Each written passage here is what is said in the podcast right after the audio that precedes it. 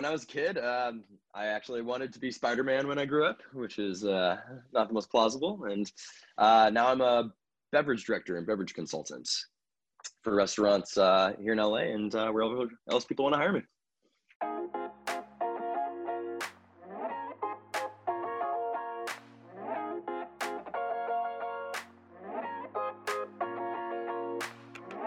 Hi, I'm Ben Hanani. Welcome to How Do You Do, a podcast featuring creative guests sharing the nuances of their process.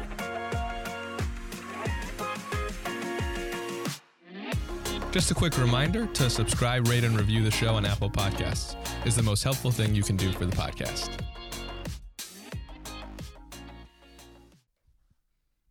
Hey, it's Ben. Just a heads up that this episode was recorded before LA County's Department of Health announced that it would suspend outdoor dining until December 16th. In this conversation, you'll hear Gracias Madre beverage director Max Reis mention the beautiful patio that they have, which will become available again once the LA County Department of Health allows restaurants to resume outdoor dining. In the meantime, if you are able, I encourage you to support restaurants like Gracias Madre with takeout and delivery orders. All of Gracias Madre's cocktails are available for takeout and delivery, and I can assure you from having tried them myself that a can of the Purista, which is their signature margarita, tastes great even out of a can. It's awesome.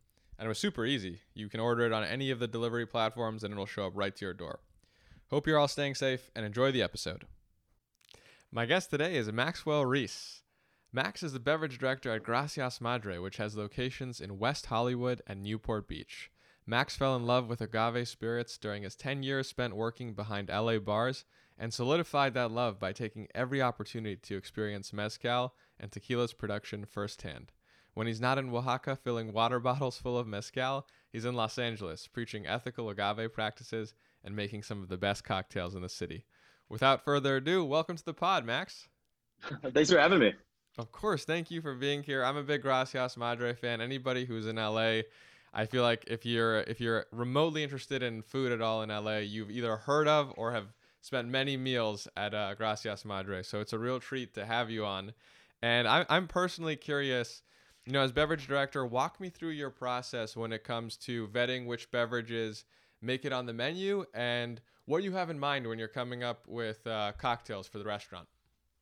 Uh, you know, I that's kind of evolved a lot as time has gone on. You know, as uh, I'd say anybody that is um, constantly engaging in their field, you know, would take it. you know, it's uh, so it's, it's changed a lot. Um, when I first came on, I would say I had uh, too many ideas, and I was very eager to impress.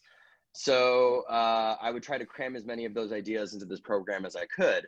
Uh, but as time has gone on, and I've realized that you don't have to use all of your ideas in a single avenue, you need to actually slow down and cater to what the restaurant and the program needs. Um, I've found you know things changing you know it's not as much the the max show anymore as much as it is if i walked into gracias madre what cocktails would i want to see on the menu um, which of course need to appeal both to our clientele and to cocktail nerds like me so it's really become uh, a process and then not only just to sell cocktails but to engage our clientele to try new things especially in the category of things like mezcal which are uh, a new concept for a lot of people. So I'm a bit of a, I've become more of a tour guide, which I, uh, yeah.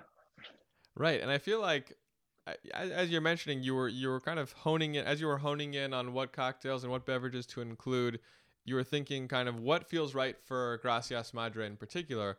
I'm mm-hmm. wondering, mm-hmm. is there is there a decent amount of collaboration that happens between you and the chefs and deciding, oh, okay, this this feels right um, you know, for our restaurant as opposed to this is an awesome cocktail, but but maybe this this uh, this isn't the right time or the right space necessarily. Uh, you know, I, I wouldn't really say that. Um, we've had a couple different chefs that I've worked with while at Gracias Madre, and I've been there the whole time. So you know, I've um, I definitely work with seasonal produce in the kitchen, and of course, uh, get feedback from, everybody in the restaurant. You know, I'm I don't try to approach it with an ego. I want the servers like selling what they're selling, and uh, of course, with the chef, I uh, taste him on the cocktails, make sure he likes them. But at the end of the day, um, I am subject to what's in the kitchen a lot of the time. So yes, there is a collaboration in that sense. Uh, fresh seasonal produce makes amazing cocktails. But I'd kind of say that my collaborations, as far as the tone, have come more from my visits down to Mexico. and kind of what I've decided um, I'd like to convey and bring back from those experiences to our guests, which is uh, so that that's kind of the ultimate collaboration, which is collaboration of the culture that we're uh, representing and you know monetizing. Absolutely, and you're originally from Napa, which one might have suspected might lead you down a totally different, more wine specific path, but you have found yourself gravitating more to Oaxaca. Could you tell me a little bit about that? Yeah, I mean, um, I grew up. I'm sorry, my cats.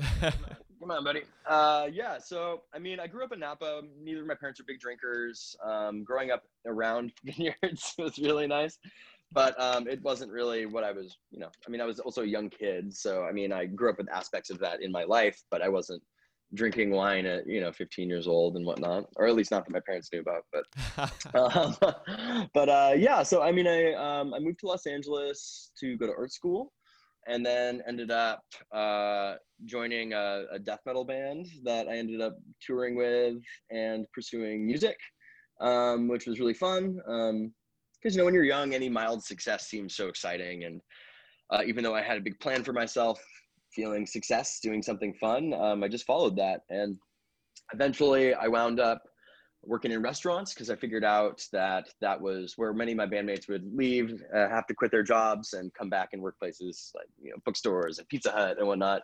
Um, I found that I can make really good money working in restaurants. And uh, here in LA, there's a lot of actors in restaurants. So it's more acceptable for people to get gigs that pull them away from work for weeks at a time and things like that.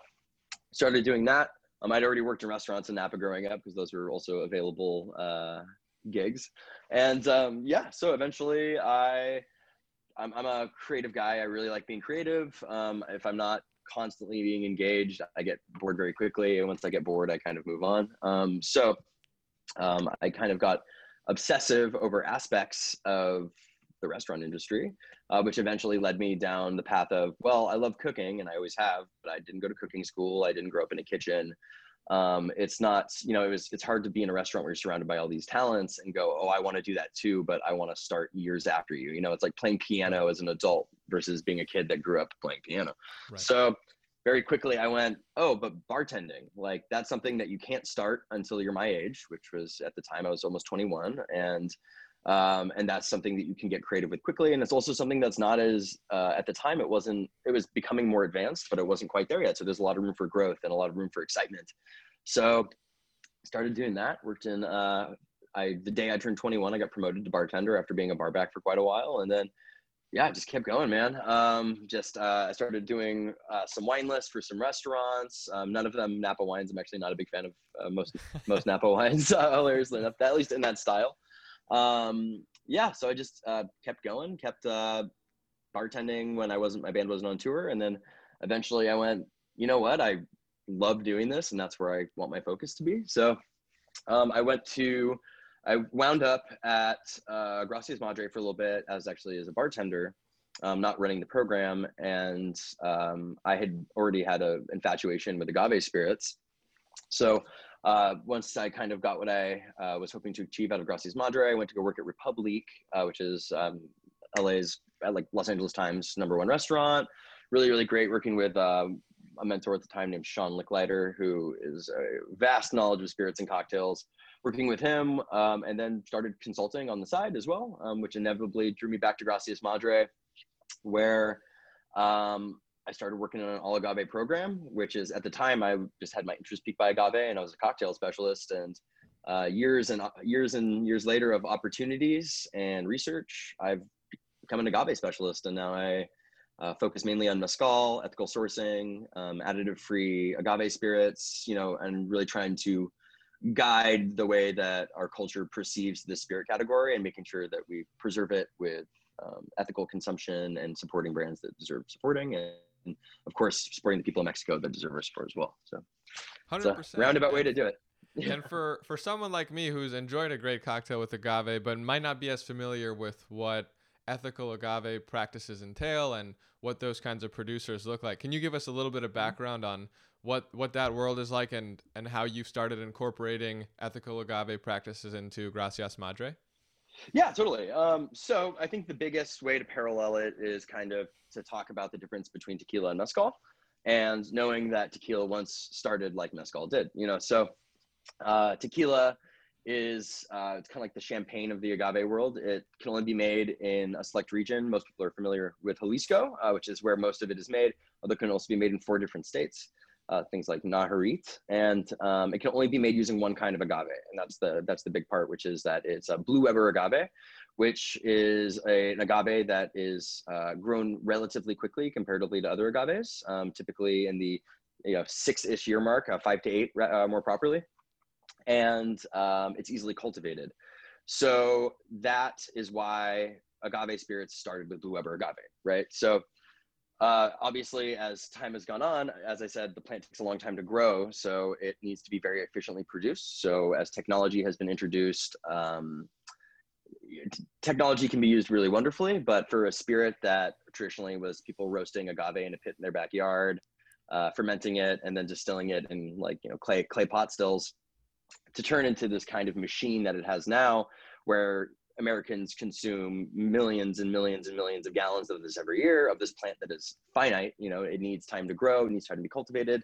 People start cheating it and they start cutting corners. So mm. you start finding things like uh, new machines that uh, are very, you know, efficient at producing distillate but at the same time produce uh, byproducts that um, you be I would consider unethical in the mm-hmm. system. Mm-hmm.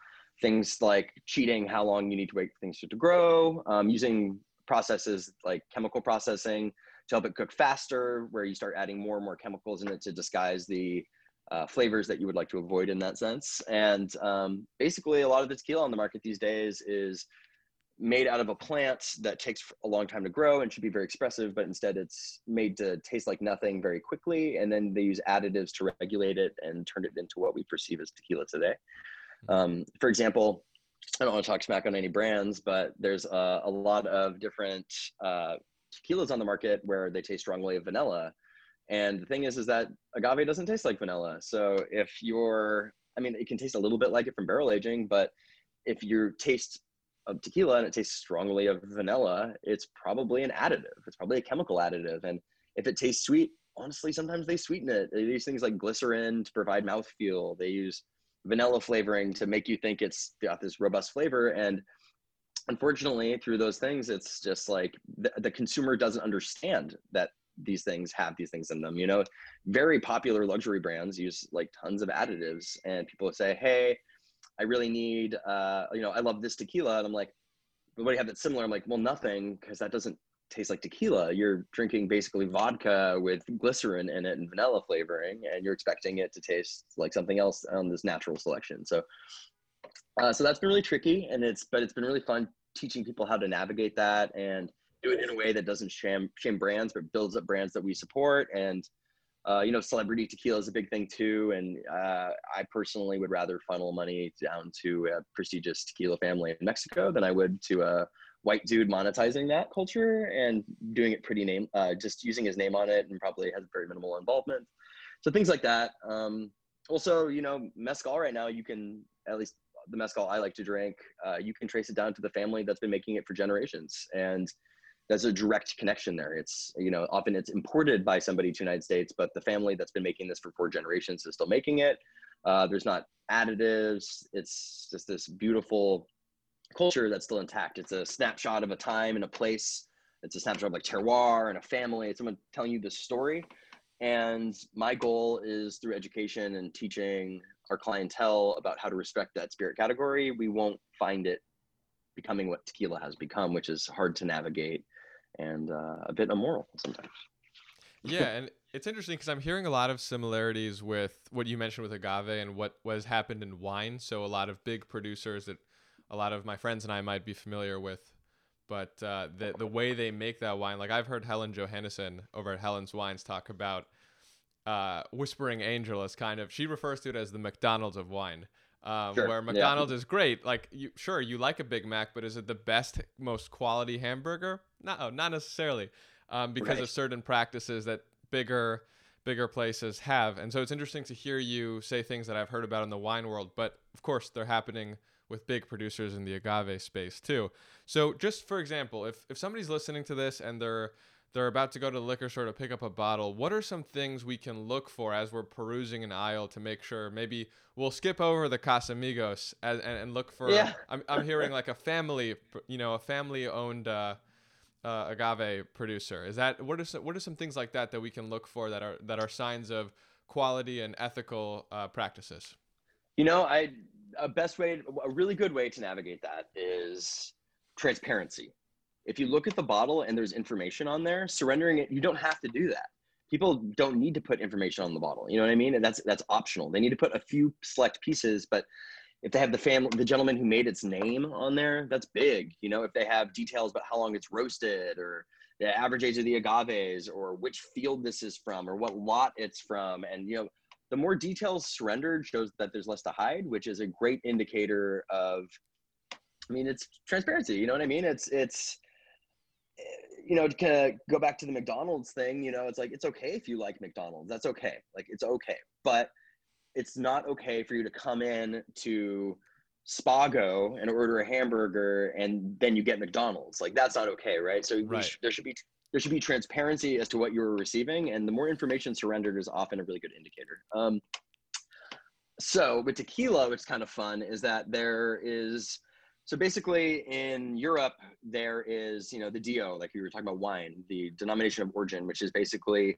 all these rules that if you want to call something something, it has to fit these criterias and standards. So that was created in Europe during prohibition. So we haven't experienced that a lot here in the states. Like if you were to get Whispering Angel or Mondavi Private Select or whatever, you know, saying that this is Mondavi's Private Select, that doesn't mean anything. That's just something that they can put on the bottle and it means nothing. It's just marketing, right? So um, we have been kind of brainwashed by that here in the States. But in Mexico, they actually have the most intense DO uh, in the world, uh, more so than in Europe. Like every tequila distillery has a government employee that is employed there that certifies every batch of agave that comes in and every bit of tequila that goes out.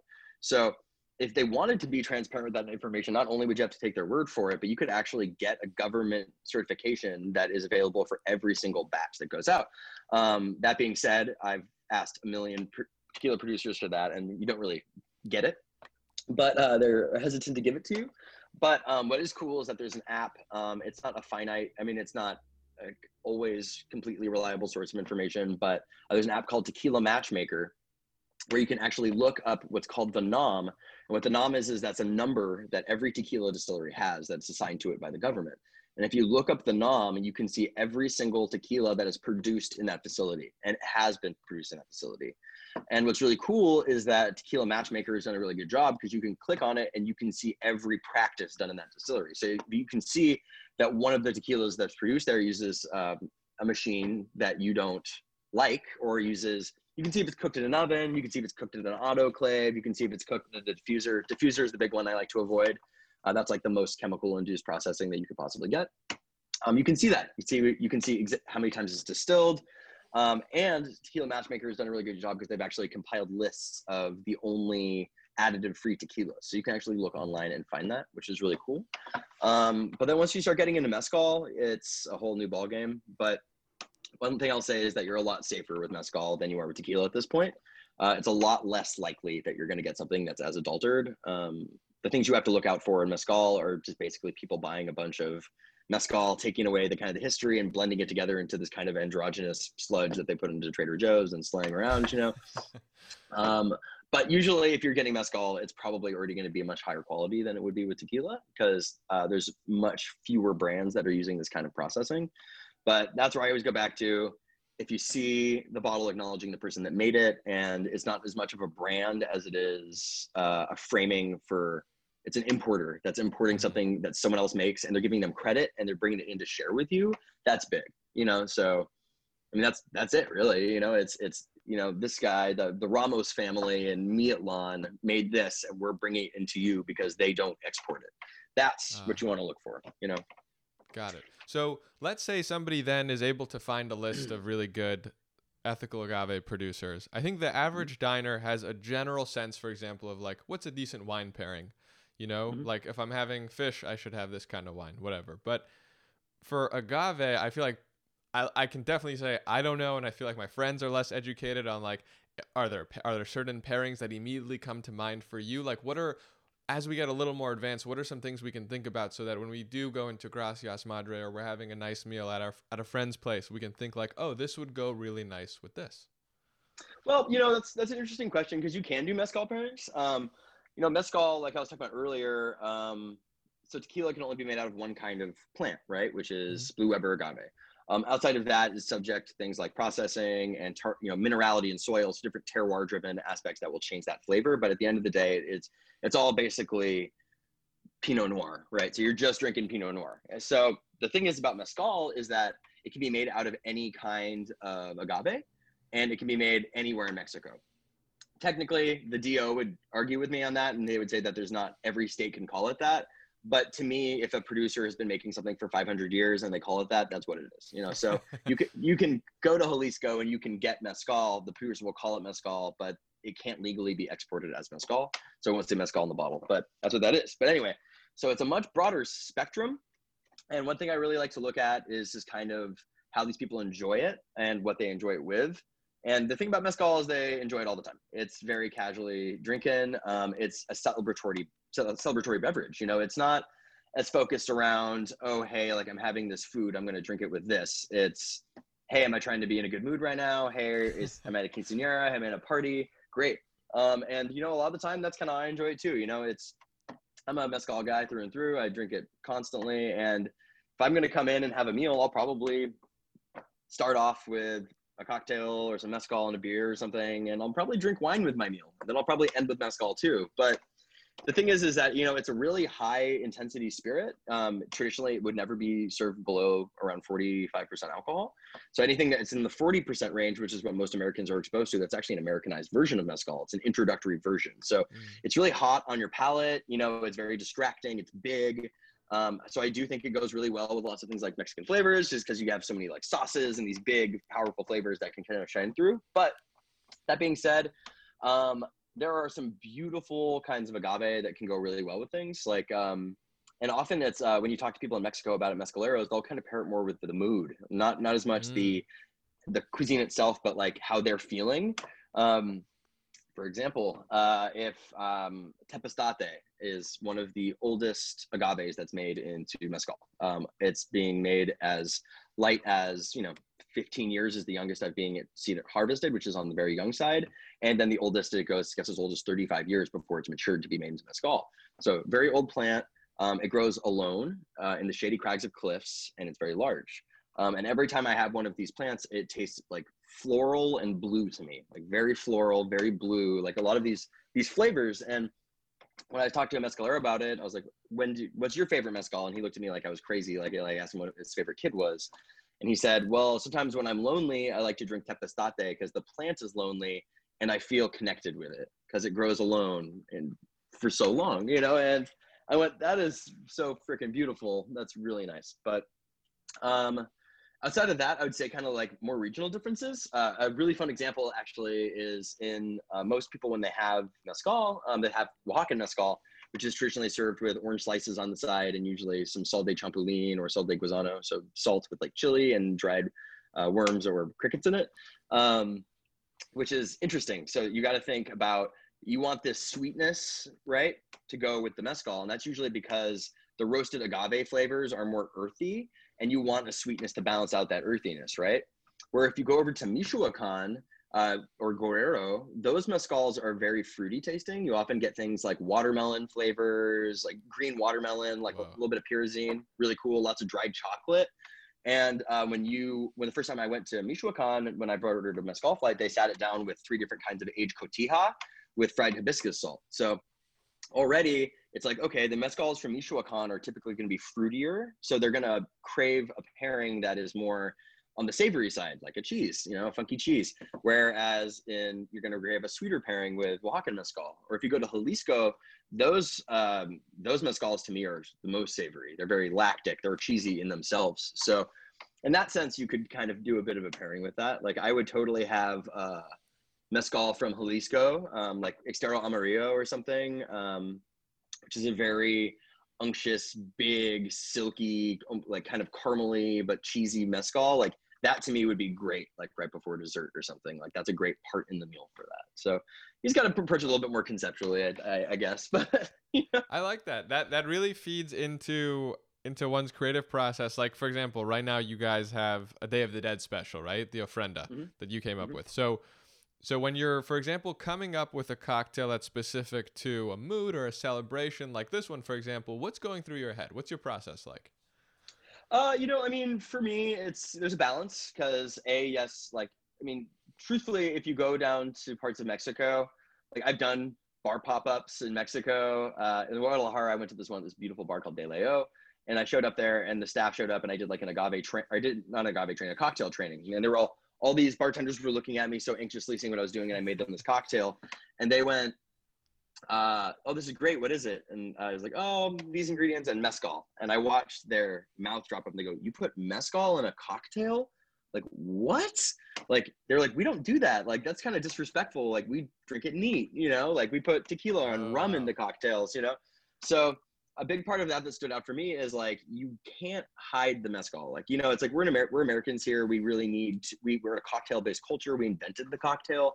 We're gonna do things that may not be you know uniform with other cultures' perceptions of what we're doing. But the thing that you do need to take away from that is that the plant takes so long to grow, and it's this thing that needs to be respected, and it needs to be the star. So when I'm building a, a, mezcal cocktail, I always try to make the mezcal the star. And then I also kind of try to make it play with other flavors that it would normally be surrounded with because that's what's going to let it kind of be more harmonious. You know, it's kind of like if they grow together, they go together. Um, so, like for the ofrenda, um, I wanted to use seasonal produce. Um, so this cocktail is a little interesting. It's a total nerd cocktail. It's uh, force. It's like a clarified force carbonated cocktail. Um, very pandering to my uh, scientific nerdiness as far as my cocktail approach goes. But um, I immediately thought of Day of the Dead and what kind of flavors you would associate with those things. Because um, so uh, first off, marigold, that's a big one. Um, so marigolds are, you know, the flower of the dead, you know, they're uh, celebrations, the blooming of life to balance the bitterness of death, you know. So instantly I wanted to put marigolds into the mix. And um, so I did. So I did like a marigold liqueur that we used as part of the sweetener. Uh, clarified tangerine, which I just thought was delicious and it goes really well with mezcal. Uh, and then I did so Day of the Dead. Um, one cool thing about that is that Day of the Dead like moles and a lot of flavors there. They it's a lot of burnt things. So a Day of the Dead mole is a black mole where they burn everything. The chilies are burnt. Uh, they put burnt tortilla in there, like uh, burnt chocolate. Everything is toasted and burnt, uh, like death. You know what I mean? It's the cremation. So I immediately went okay. So this this particular mezcal I used was Bruxo Number One, which is a smokier mezcal. Um, not all mezcal is smoky, by the way. That is a very uh, that is a mis- that is a misconception due to marketing. Um, but it, it, they all roasted underground. But depending on what kind of wood you would use to roast it, and the size of how much you're putting in there into roast, and how small you're chopping them down, more surface area, you can control how much smoke is in there. Like tequila used to be made in the same way, and it was very low smoke. Um, but this particular one I wanted it to be smoky. So we played with a smokier mezcal that would shine through and kind of represent that kind of death and rebirth of Day of the Dead. And then we also made a bitters out of a Day of the Dead mole that we put in there, which was really, really nice. Um, and I keep saying clarified. And the reason we did that, we spun out all the matter the tangerine in a centrifuge uh, because so it doesn't have any physical matter in it. So we can carbonate it because uh, you can't carbonate something that has viscosity to it because the bubbles will struggle and they'll die to get through it. So by removing that and creating a clear path for that CO2, it'll actually stick. And we basically canned it, and it's a carbonated cocktail at that point, which is uh, tons oh, of fun. Man. Yeah. So so there's there's a lot that goes into this, obviously. And yeah. so so is there is there a point at which you think to yourself, "Oh, this is ready," um, or, or, or is it a matter of deadlines? Like, how do you how do you arrive at the point where like, "Oh, I think we got it," or "No, we need we need one more ingredient and then we might be good." Yeah, I mean, it's kind of like cooking. You know, what I mean, it's like you kind of you a you get your rhythm. You know, I mean, you're like uh, a really great way to put it on. A really great way to put it was uh, a lot of people have read the Death and Company cocktail book. Uh, they put out a great one called the Cocktail Codex as well. Um, they refer to basically you balance the cocktail right? So that's the big thing it's like a bad cocktail there's no balance. So mm. most cocktails you want the sweetness to be balanced by a bitter. Uh, sometimes that's going to be bitter sometimes it's going to be a citrus for acidity but an unbalanced cocktail is not a good cocktail. So it's either going to be too bitter or it's going to be too sweet. So you always create that balance of your ingredients that harmony uh, of the spirit and whatever you're using to kind of create that uh, forward drop or backdrop for that spirit. And then uh, as Death and Company says it, they once it's balanced and beautiful and harmonious, they season it, right? So you have this beautiful dish that tastes perfectly cooked, tastes great. It's got acidity. It's got all these things. But now you're going to put a little bit of seasoning on there. So, like for, for example, this cocktail, it was great. I had the clarified tangerine, I had the mezcal, I had the marigold, which added this kind of orange cream creaminess to it. Um, there's a little bit of acidity, and um, I didn't. I was adding citrus to make it more acidic, and I went, "Oh no, this doesn't want that. This wants to be creamy. It wants to be rich." So I said, "I need to season it though. It's too plain right now." And I went, "Okay, let's put some mole in there." And all of a sudden, our mole really woke it up. It made it an interesting experience, and not just this good tasting linear cocktail. It made it special. It made you remember it. So that's kind of how I would approach that. and and something I really love about your process is that you're mindful of your footprint. So, you know, I, I've been reading up a bit about the zero waste beverage program you, you've instituted at Gracias Madre, and so you're coming up with all these amazing cocktails like the ones you're talking about, and at the same time, you're very conscious of how can we make sure we're not, you know, how can we make sure we're being respectful of our environment and and you know not just bringing in ethical you know agave producers, but we're ethical in our own practices here at Gracias Madre. Can you tell us a little bit about the zero uh, zero waste beverage program and how it how you have found meaning and value in it? Yeah, you know, it actually it's it's something that I've always really cared about. I've gone to seminars where they teach you how to not waste things behind the bar.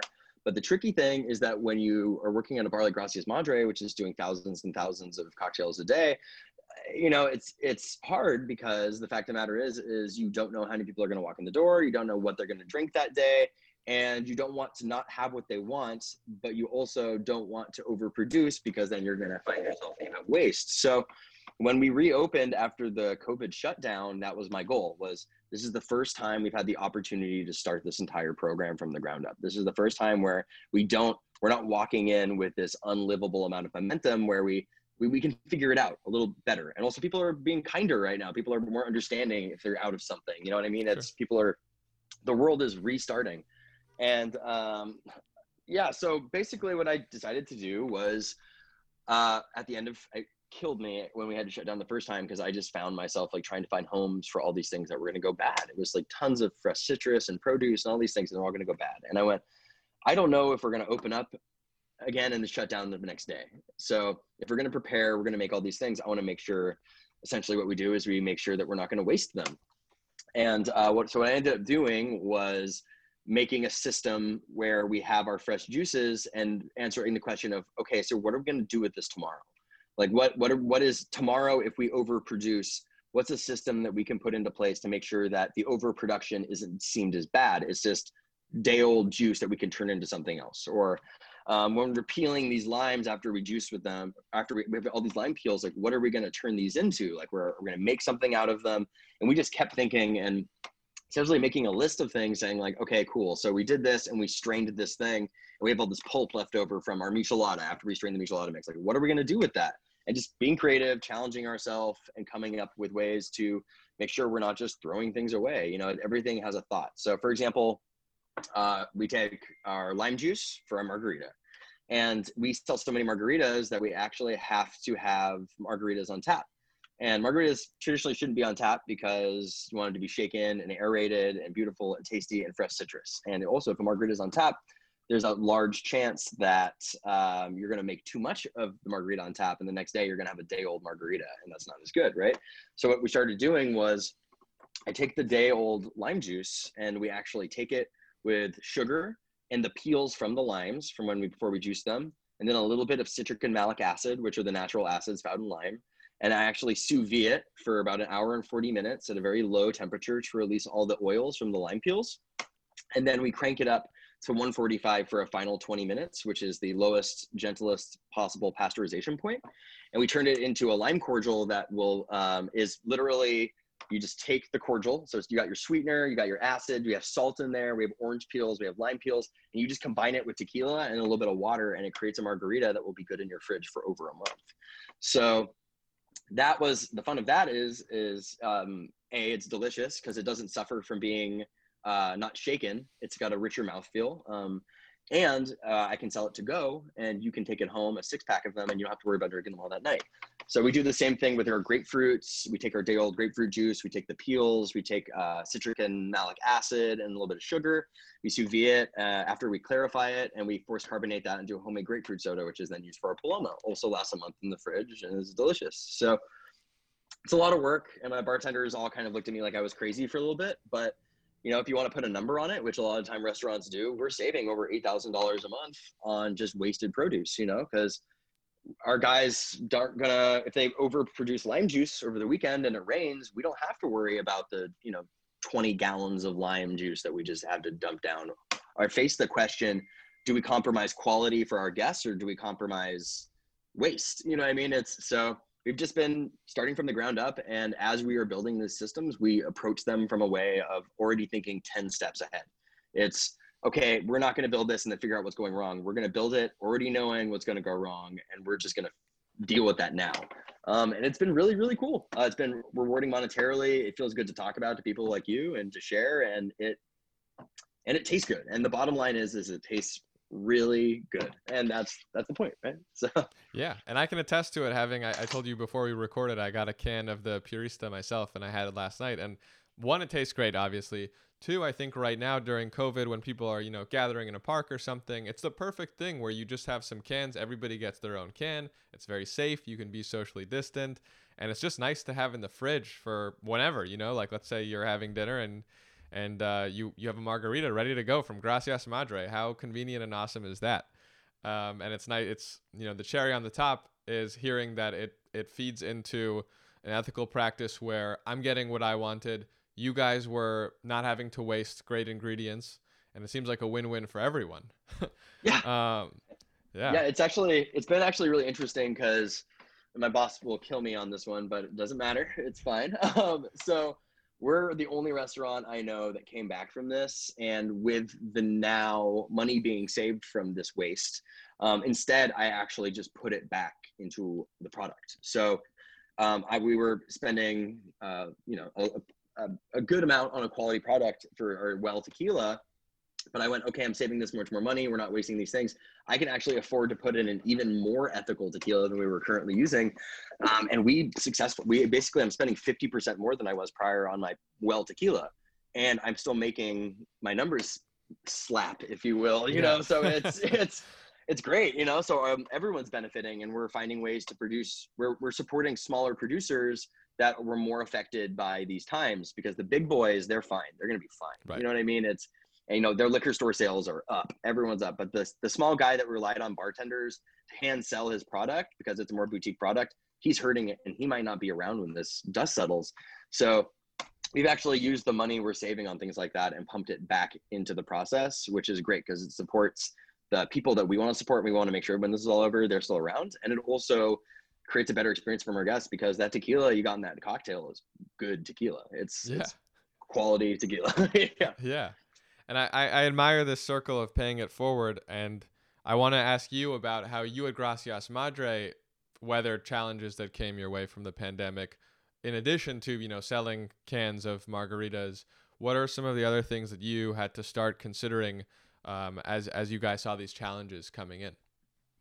Yeah, I mean, there was a lot. Um, there's a lot of challenges. You know, there was the safety of my staff. Um, there was the safety of our guests. There was, uh, like I already said, the ethical standpoint of waste, um, and also there is the inability to sell, hand sell. You know, it's like there's a big part of a bartender.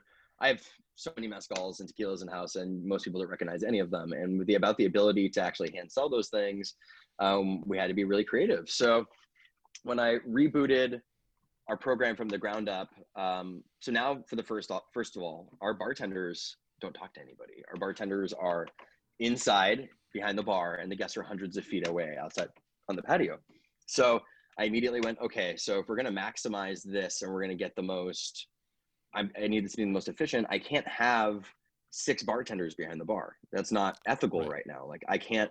That doesn't work. I need to endanger we're very safe at work. We wear PPE equipment, masks, the whole shebang. But still, the le- less is desirable. You don't want as many people crammed into that space as you can. So what we did is we created this kind of system where we put in where um, all the prep that's being done is by a bartender, and everything is made in a way that it can be executed by basically a single person. So um, creating systems because I can't have a bartender freaking out and handshaking every single cocktail. So using these systems that don't compromise quality, um, not only make it so a bartender can produce it quickly by themselves. It's basically they they spend all morning making it and then they spend all evening serving it.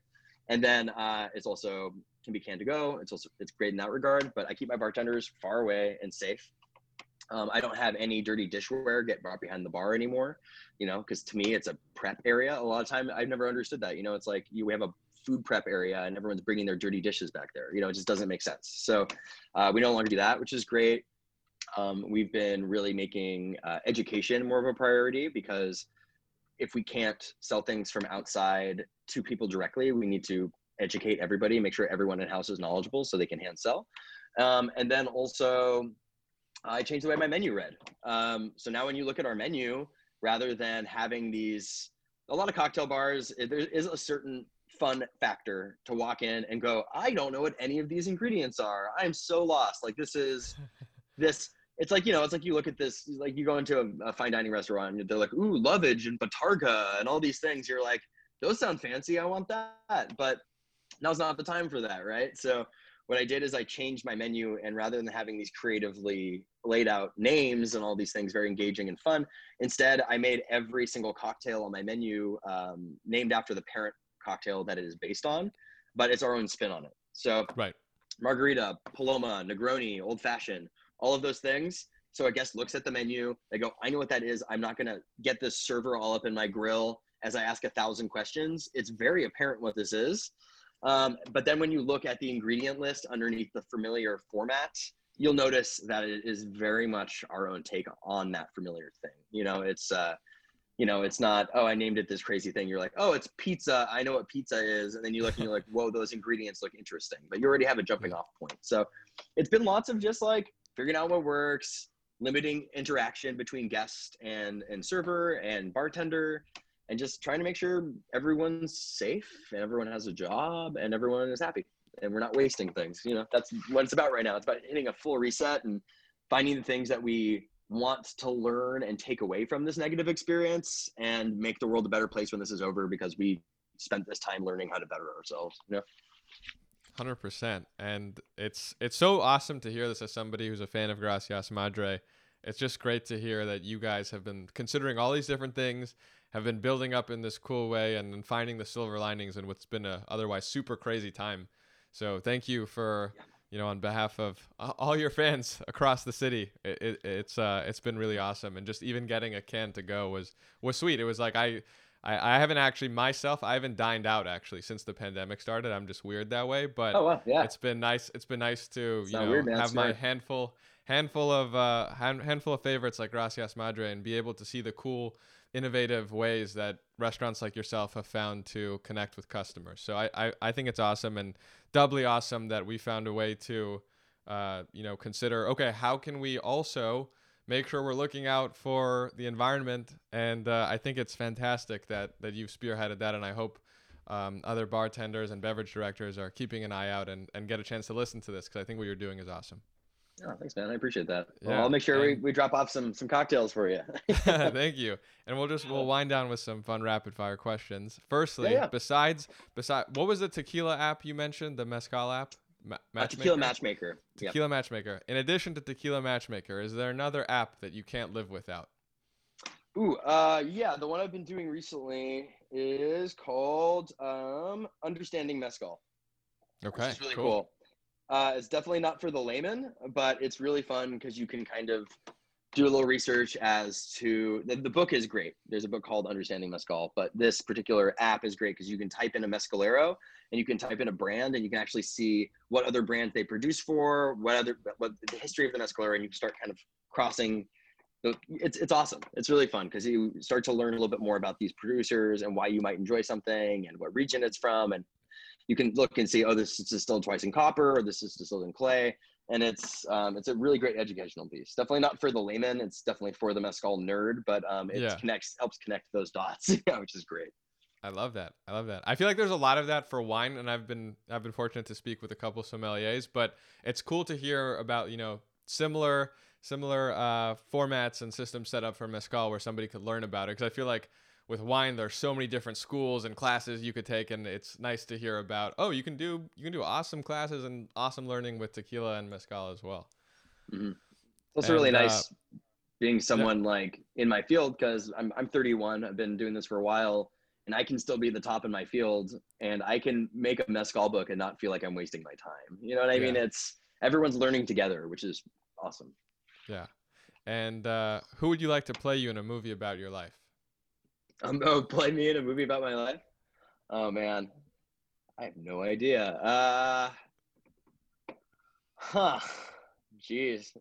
I guess they have to look like me right? Because i know tons of actors i love but if you like if you'd like anything can be done with prosthetics and hair and makeup these days. Oh yeah, that's true. That's true. Oh man, well I guess I would just have to choose Bill Murray then. I'm down. amazing.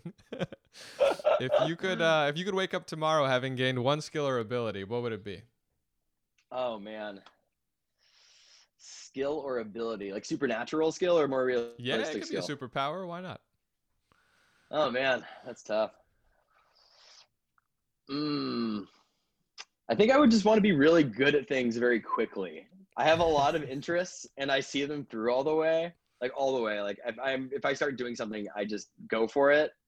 I would just like love the ability to increase the rate of which I am getting better at these various skills because that would be incredible. yeah, just you're a completionist. learn yeah totally. Just be able to learn more quickly and feel feel more confident quickly which is yeah. takes years and i think the journey is important but that would be exhilarating. Yeah. and uh, where's a place you haven't been to yet that you hope to visit? Uh shoot so many places. Uh japan's a big one for me um actually just got a consulting gig over there i was supposed to be opening a bar in okinawa at the beginning of all this and then because of all the travel restrictions obviously was not able to um, so I'm, I'm really excited to go there and see um, my friend's bar that I've been kind of helping with over Skype and Zoom. And then uh, I also just got another gig opening a bar in Kyoto, which I'm really excited about. So um, I'm really excited to go to Japan because um, as a as a as you just said, like I'm a bit of a completionist and a perfectionist. So uh, to go to a society that- where it's there's so much perfection and so much um, I love the Japanese obsession uh, over Yeah. everything they're doing, and I'm inc- incredibly in- inspired to go see that in person. you'll be in good company with fellow completionists for sure yeah.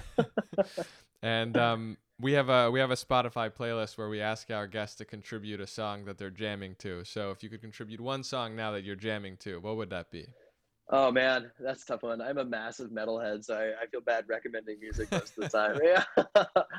um, let me see. What have I been listening to recently? Um, you know, I'm gonna do I'm gonna do "Return of the Giant Hogweed" by Genesis.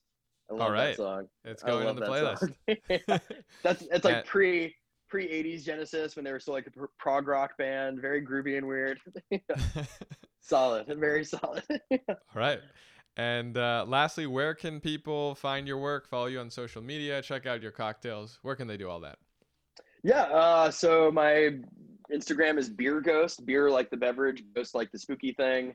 Uh, I'm mainly posting cocktails and things like that. But ever since COVID has started, uh, I was I still do a lot of cocktail content, but for some reason I felt like the world needed some laughter, so I started making a bunch of cocktail memes that are very niche. So you might have to dig through those a bit, but uh, that's been really fun, really fun.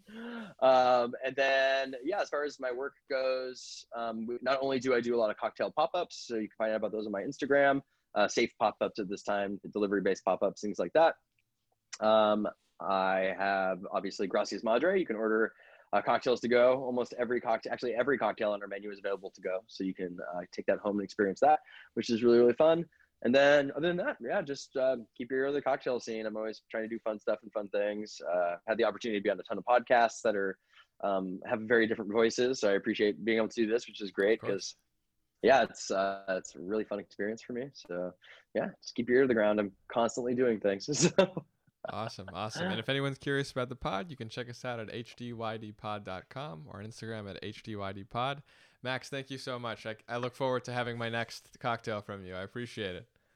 Yeah, absolutely. I'll, I'll make sure we get some your way, and uh, when things settle down and you're venturing back out into the world, let me know, and we'll give you a proper mezcal, proper mezcal lesson. Oh, that'd be awesome. I appreciate it. Thank you again. and uh, till next time. Yep, sounds good.